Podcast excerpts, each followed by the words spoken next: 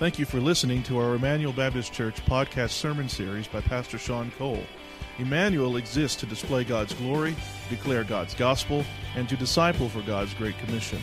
If you have any questions about this message or would like more information about our church, you can visit our website at www.ebc-online.org. Now here's Pastor Sean.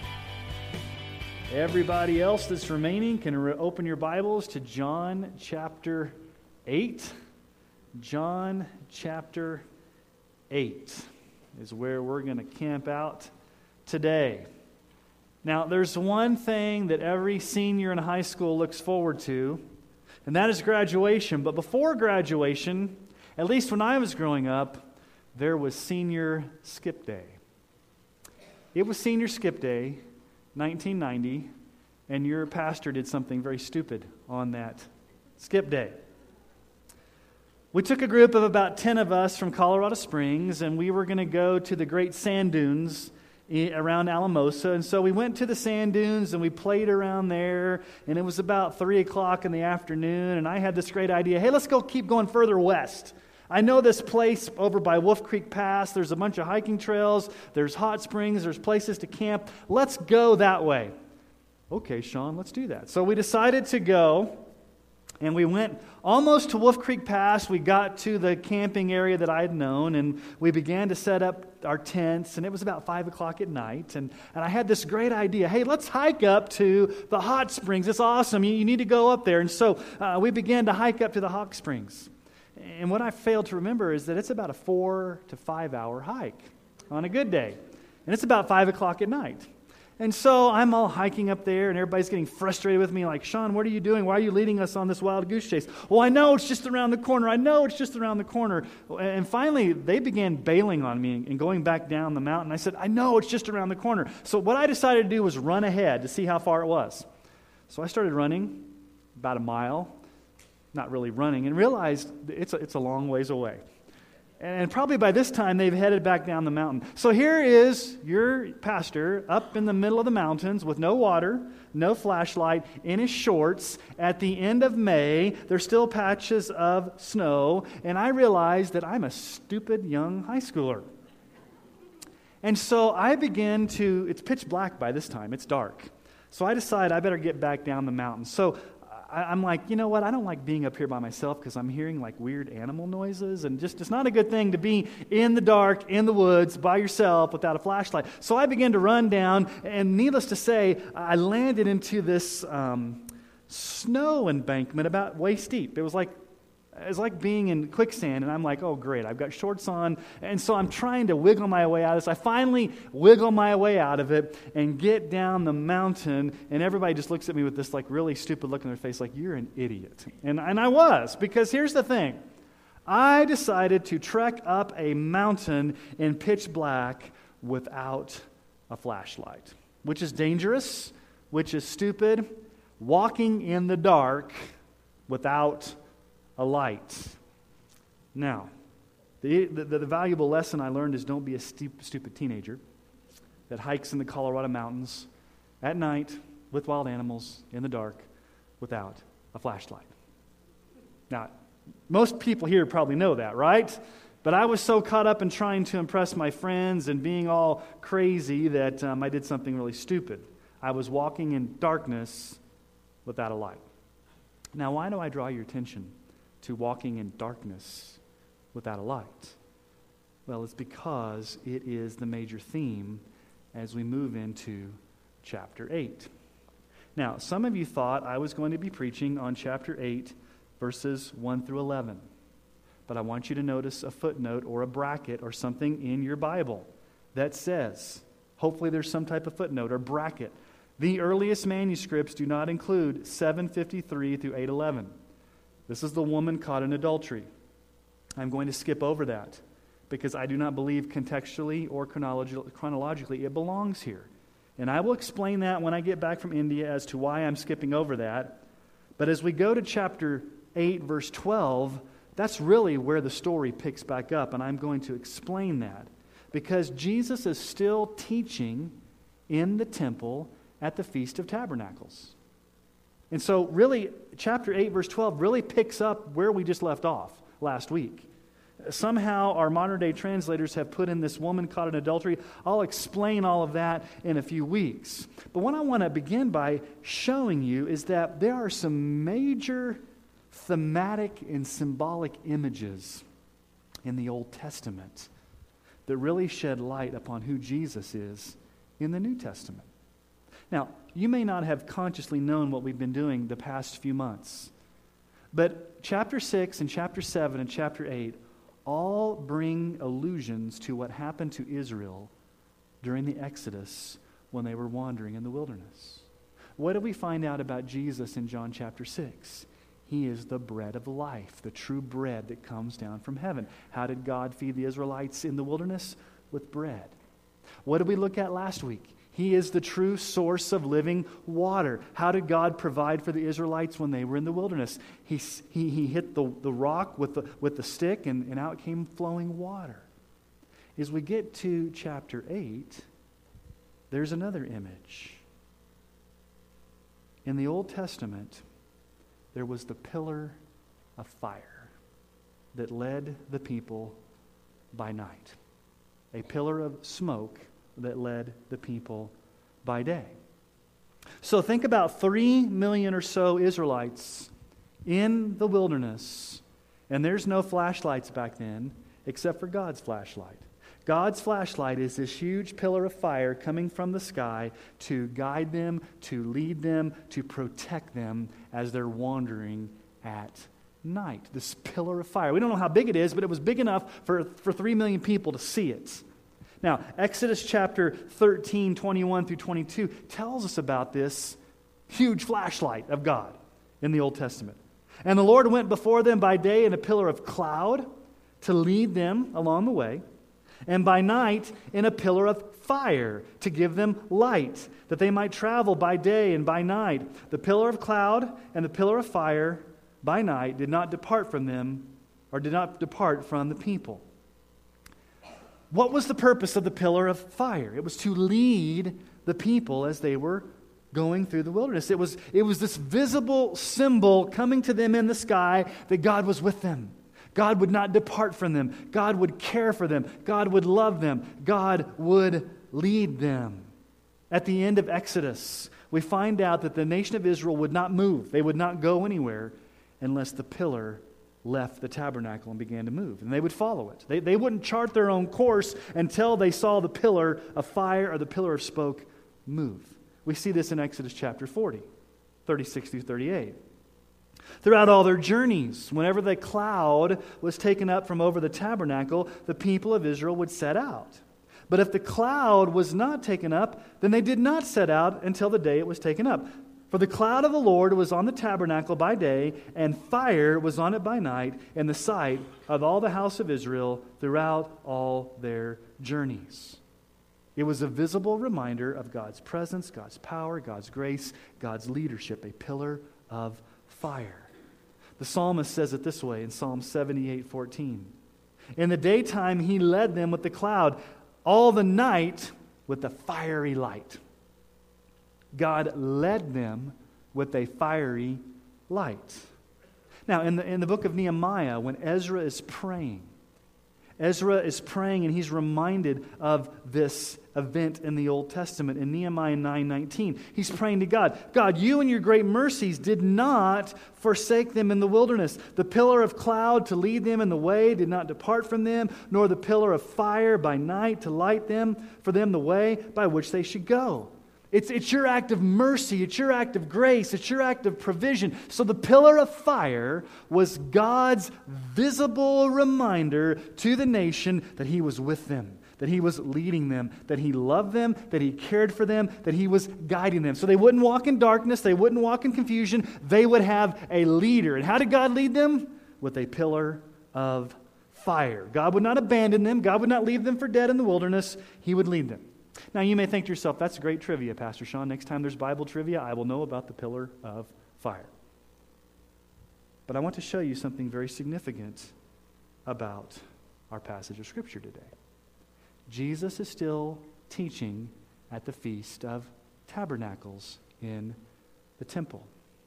Remember last week, I said there was this huge water parade. Remember the water parade we talked about last week? What did the priest do? The priest would go from the temple with the golden pitcher, and they would go to the pool of Siloam, and they would drop the pitcher in the water, and they would bring it back, and they would pour water on the altar, and everybody would sing psalms and hymns and praises. There was this big water parade. It went at seven days, and then on the seventh day, there were seven times they did that, and then on the eighth day, there was the, the day of silence, there was the big water parade. But there was another crucial event that happened on the Feast of Tabernacles that I failed to tell you purposely.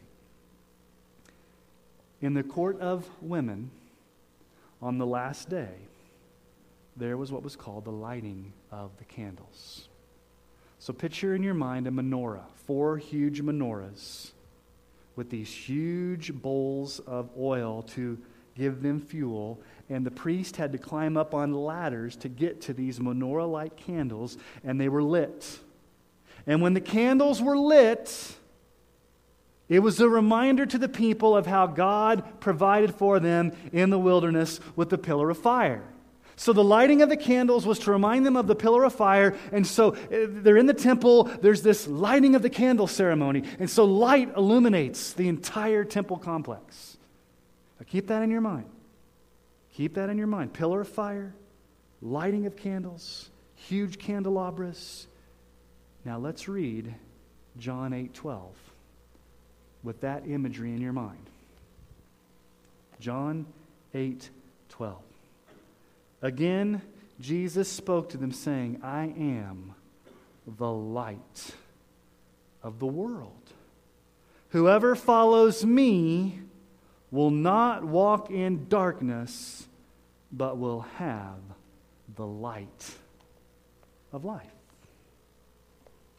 This is the second I am statement that Jesus gives. There's seven I am statements in the Gospel of John. The first is I am the bread of life. This is the second. I am, and literally in the Greek, I myself, I am the light of the world.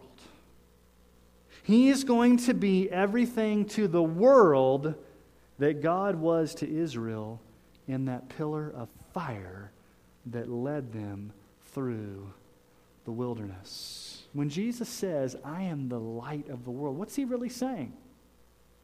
What's he saying? He's saying he leads us, he cares for us, he provides for us, he's God's presence with us, he's going to sovereignly lead us he is the visible reminder that God's not abandoning us. He is our light. Later on in Nehemiah, that we just read earlier, when he continues to pray to the Lord about the light, the pillar of fire, in Nehemiah 9 20 through 21, listen to what Nehemiah says in relation to, to taking care of Israel in the wilderness. You gave your good spirit to instruct them and did not withhold your manna from their mouth. Manna Jesus, I am the bread of life. And you gave them water for their thirst. Last week, if you follow me, if you come to me, if you drink from me, you'll, you'll have streams of living water. Forty years you sustained them in the wilderness, and they lacked nothing. Their clothes did not wear out, and their feet did not swell. God in the wilderness was their source of bread, He was their source of water, He was their source of light. Chapter 6, Jesus says, I am the bread of life. Chapter 7, Jesus says, I am the source of living water. Here in chapter 8, Jesus says, I am your light. And not just for the Israelites, but what does he say? I am the light of the, the world. And so Jesus stands before them as the bread of life, as the living water, as the light of the world. How are they going to respond to who Jesus is? Here's his main point Jesus is going to continue teaching, preaching. There's Pharisees there, there's crowds there. Here's his main point You will die in your sins if you do not follow Jesus as the light of the world. And these aren't my words, these are Jesus' words, as we will see here in a few moments. You will die in your sins if you do not follow Jesus as the light of the world. So, as I was doing study this past week, in diving into this passage of Scripture, as often as I do in sermon prep, I begin to ask questions of the text. Just begin to ask some questions. And so, what I want to do is let's ask four questions. Four questions that I have as I'm reading this, that maybe four questions you have, that really help us understand who Jesus is, what his mission is, and how we respond to Jesus. Here's question number one What does it mean to follow Jesus? What does it mean to follow Jesus? Notice what he says there in verse 12 I am the light of the world. Whoever follows me will not walk in darkness. Whoever follows me. Now, it's interesting. He changes terminology on us. What has he been saying all along? Whoever comes to me, whoever believes in me, whoever drinks of me. And now he switches gears and says, whoever follows me. Follows me.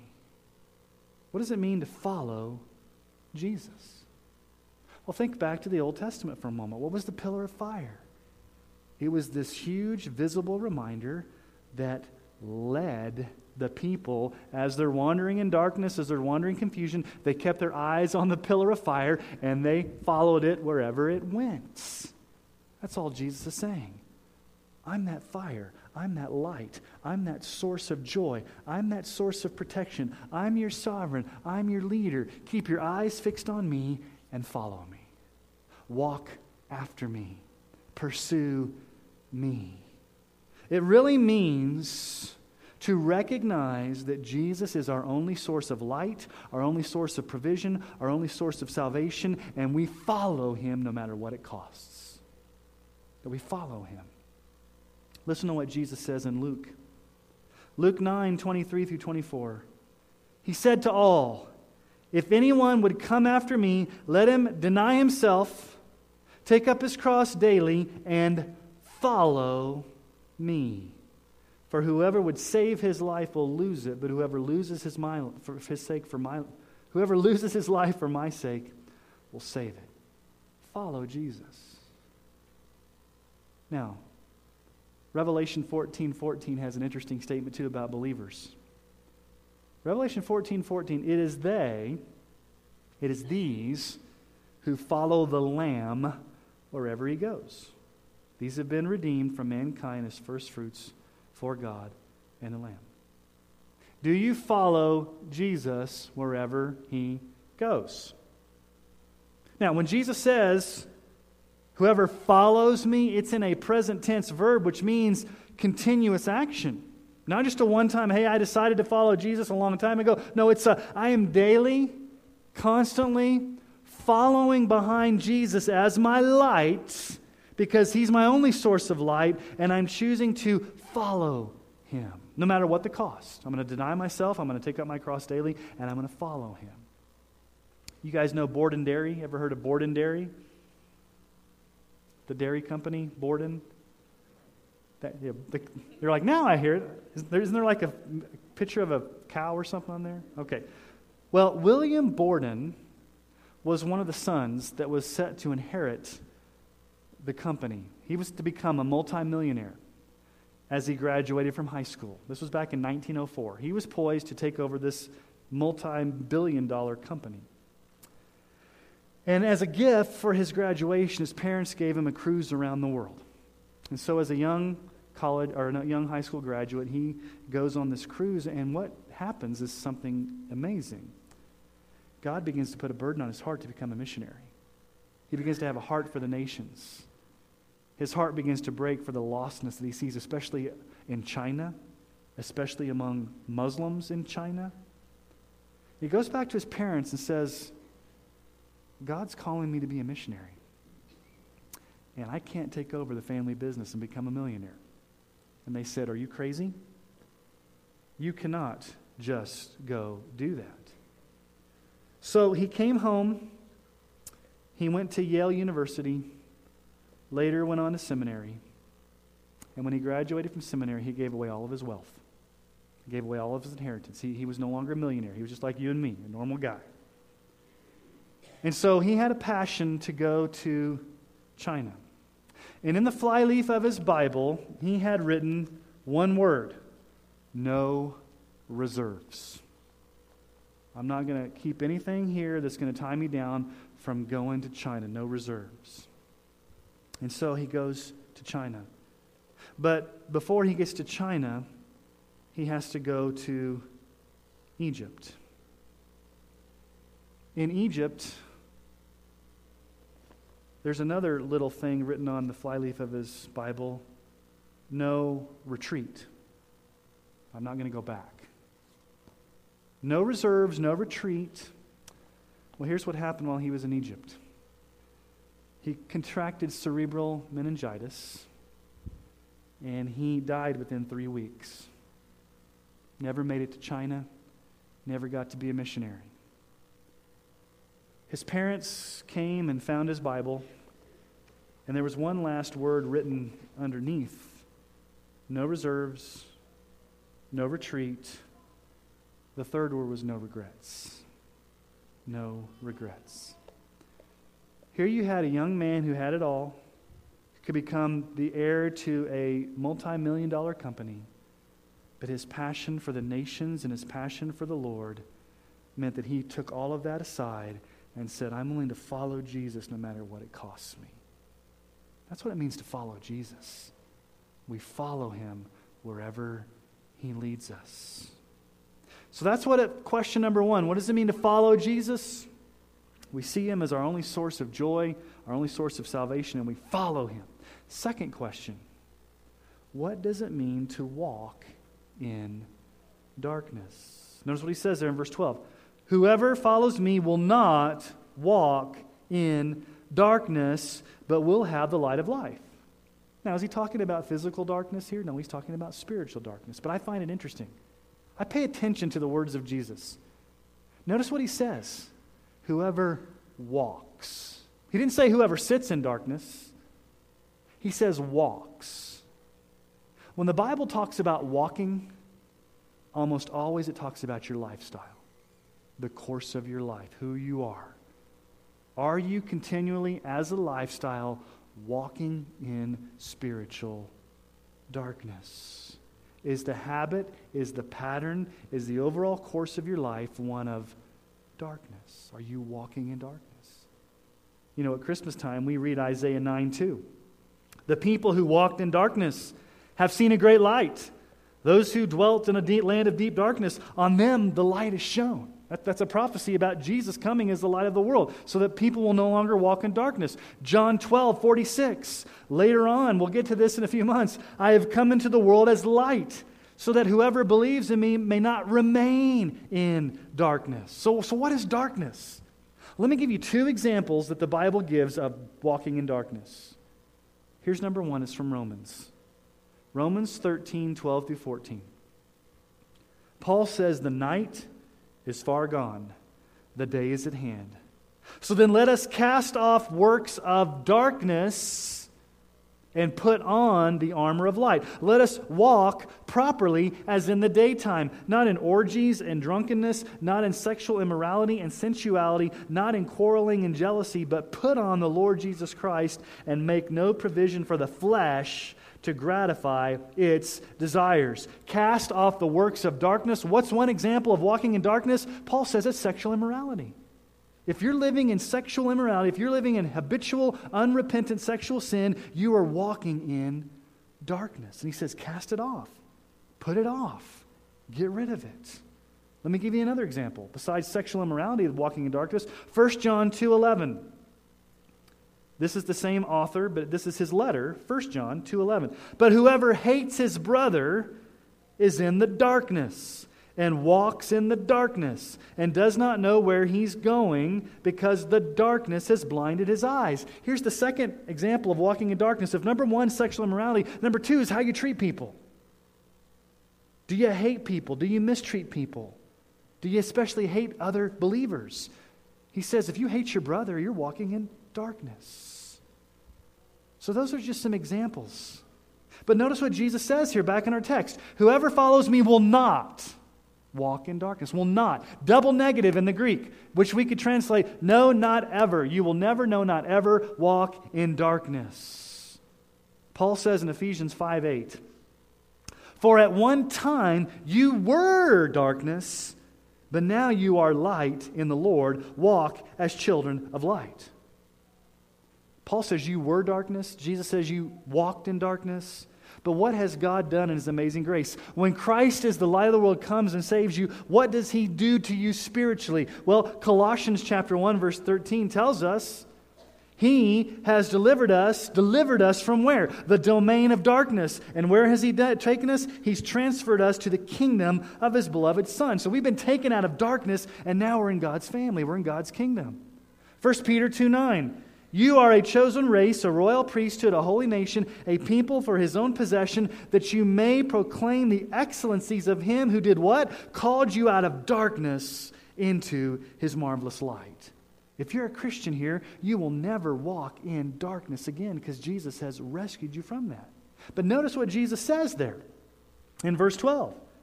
I am the light of the world. Whoever follows me will not walk in darkness, but will have the light of life. You'll have the light of life.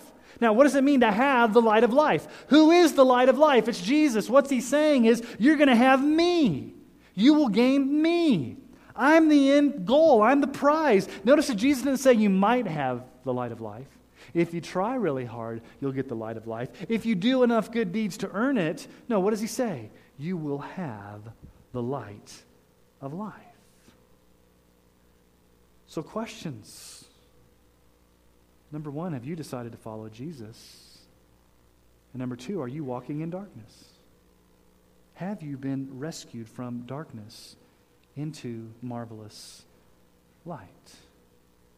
Now, let's see the reaction to this bold statement.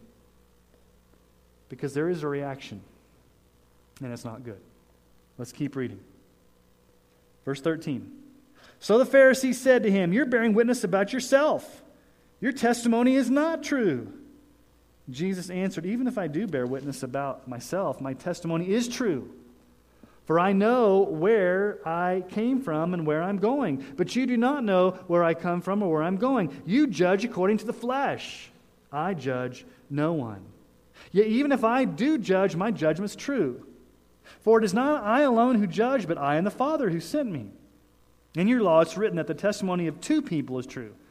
I am the one who bears witness about myself, and the Father who sent me bears witness about me.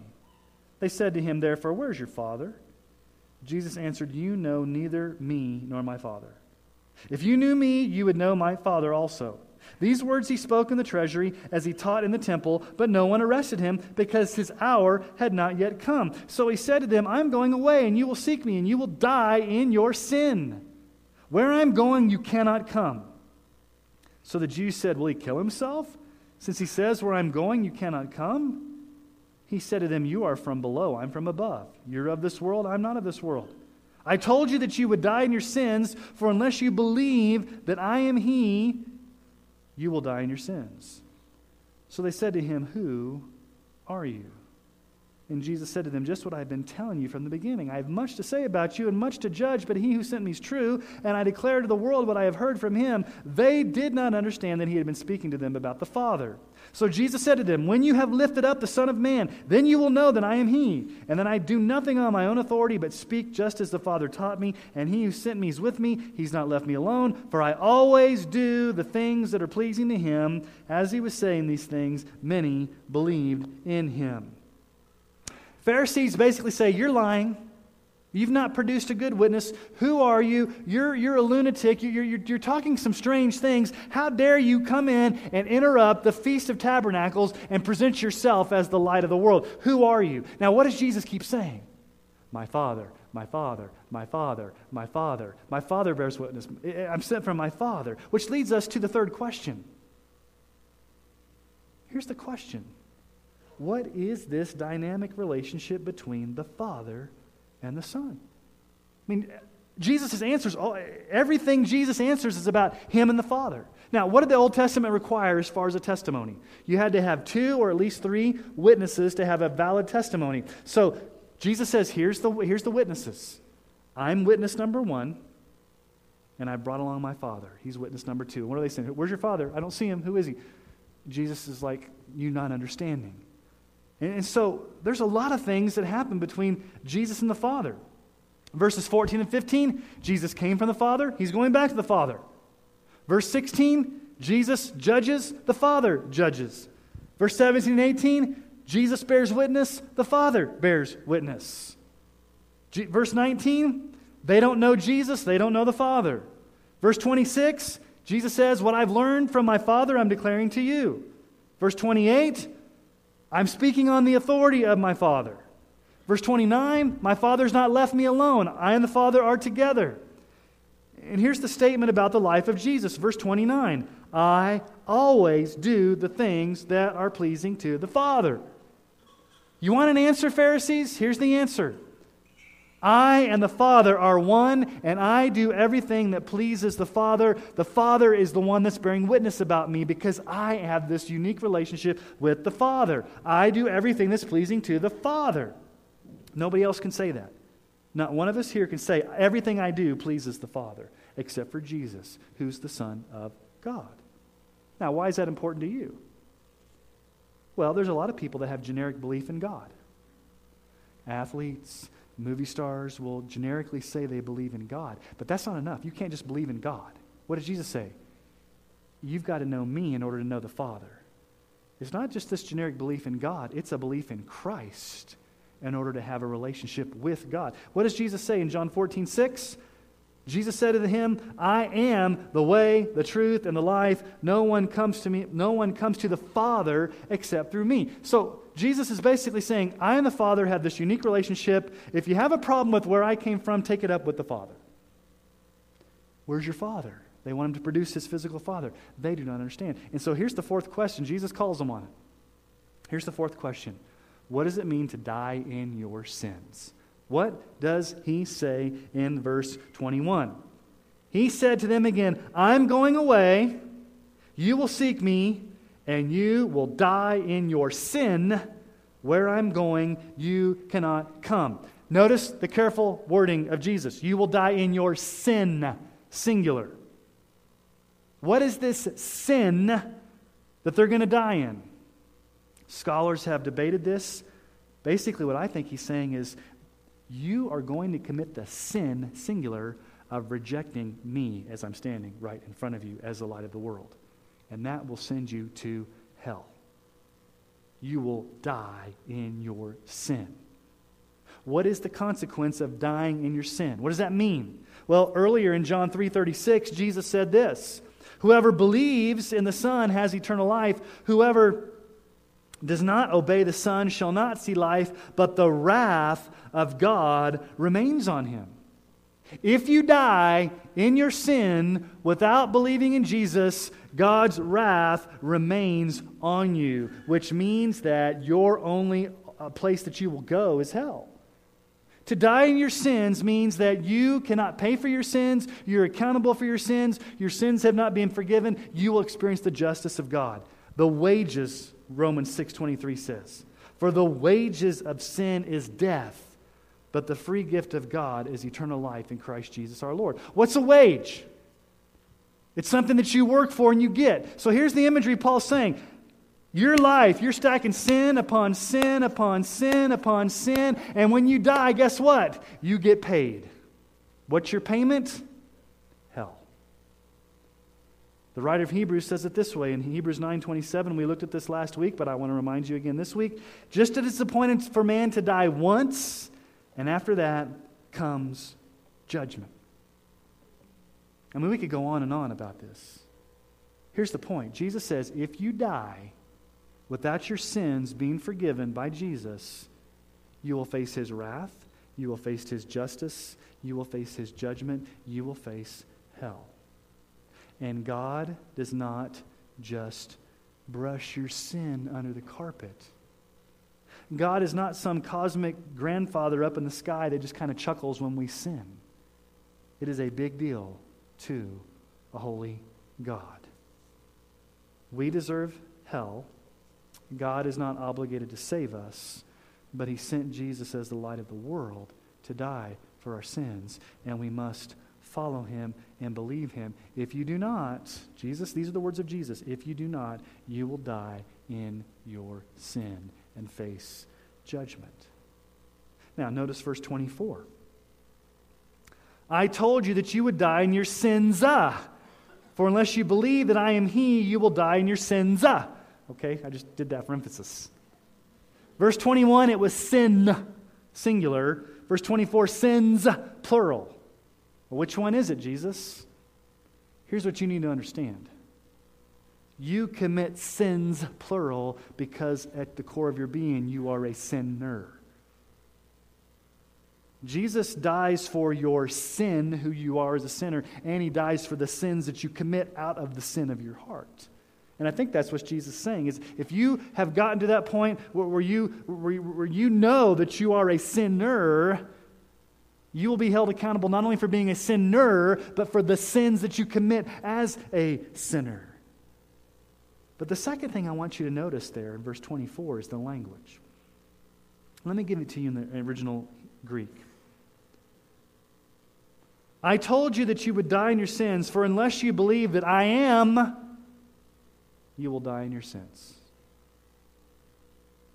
I am. That's what Jesus says. You need to believe that I am. Now, earlier he said, I am the light of the world. Can anybody just stand up and say, I am? I'm Sean. I'm blonde. I am six foot two. I am Don's husband. But I can't just stand up before you and say, I am. Well, you're what? No, I just am. No, you are something. No, I am. Who's the only one that can say, I am, period? The one that created everything, that does no needs, the great I am, God, who spoke to Moses out of the burning bush. And Jesus stands there in front of them and says, Hey, unless you believe I am, you will die in your sins. Now, that, got that had to get their blood boiling. Because only God Yahweh, Jehovah, the God of Abraham, Isaac, and Jacob. Only that God, our God, is the I am. And how dare you, Jesus, say, I am? Remember what God said to Moses in the burning bush? Exodus 3:14. God said to Moses, "I am who I am." And he said, "Say to this people of Israel, I am has sent you." And what does Jesus say in verse 24? "Unless you believe that I am, you will die in your sins." Jesus is Yahweh. Jesus is the self existent God. Jesus is the God that has no needs. Jesus is the great I am. Isaiah 43:10. Almost the exact same wording as Jesus here. So let's look at verse 24. I told you that you would die in your sins, for unless you believe that I am He, you will die in your sins. Let's read Isaiah 43:10. You are my witnesses, declares the Lord, and my servant whom I have chosen that you may know and believe me and understand that I am He. Before me, no God was formed, nor shall there be any after me. What's Jesus saying? Pharisees, everyone listening, I am the light of the world. I am the pillar of fire that led Israel. I am the God that spoke to Moses out of the burning bush. I am the God that created. I am. Unless you believe I am, what's your fate? You will die in your sins. And I love how they asked the question, the $10 million question, verse 25. Don't you love it? So they said to him, Who are you? Who are you? Now, we're all laughing, but that's the most important question you can ask. Actually, there's two important questions you can ask today. Jesus, who are you? That's question number one. It's an important question. And question number two is just as important. Okay, in light of who you are, how will I respond to you? Who are you, Jesus? You're the light of the world. You're the one who is the Savior. You are the king. You are the ruler. You are the one who died and rose again. You are the great I am. That's who you are, Jesus. Okay, in light of that, how do I respond to you? What does Jesus say? Unless you follow me, you're going to walk in darkness. Unless you believe in me, you're going to die in your sins. How do you respond? Now, verse 30 is cryptic. As he was saying these things, many believed in him. Now, now what, do we, what do we think about that? Are we quite sure what type of belief this is? Because have not people believed in him all through John and really not believed in him? So he kind of leaves us hanging.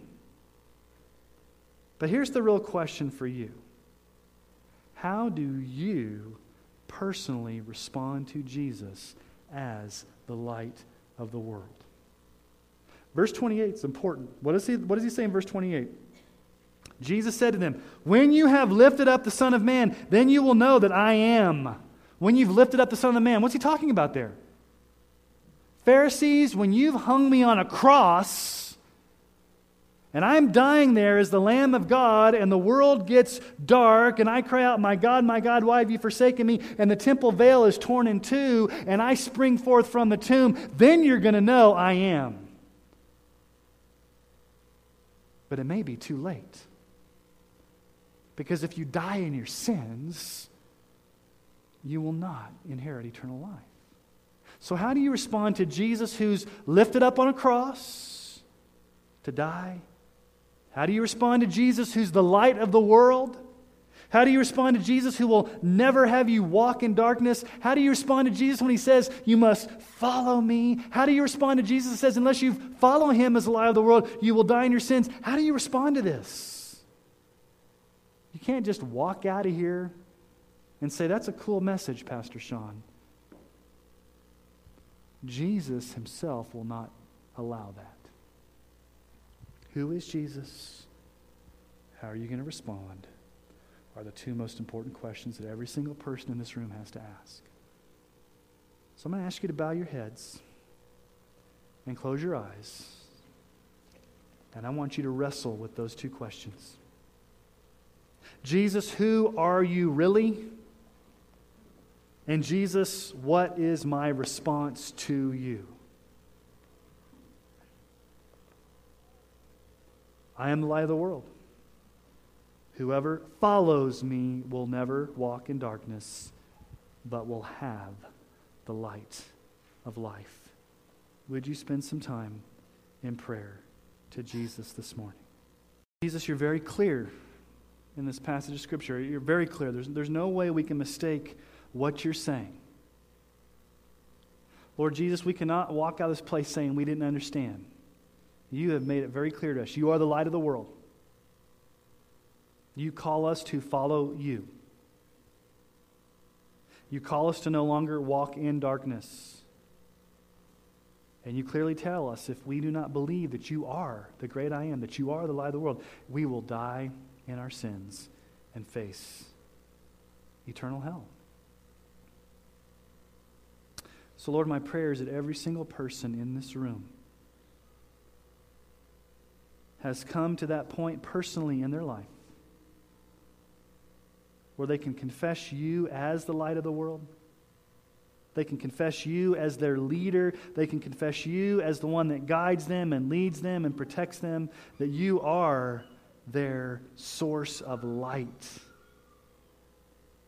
and they've repented of their sins and they're no longer walking in darkness, but they're following you. And that everybody that leaves this place would have the assurance that they would not die in their sins, but they would die being forgiven of their sins and have eternal life in Christ. Would you confirm that in hearts this morning, Lord? There may be people in this room that are struggling with these truths, struggling with belief under conviction of sin, hesitant to follow you, Jesus. And I pray, Holy Spirit, you'd break through that resistance. You'd break through that rebellion. And you would liberate people from that guilt and sin and grant new life. Cause them to be born again. That every single one of us leaving this room would have the hope of eternal life. We would not fear dying in our sins, but we would rejoice that we have Jesus, you, as the light of the world, as our Savior and Lord.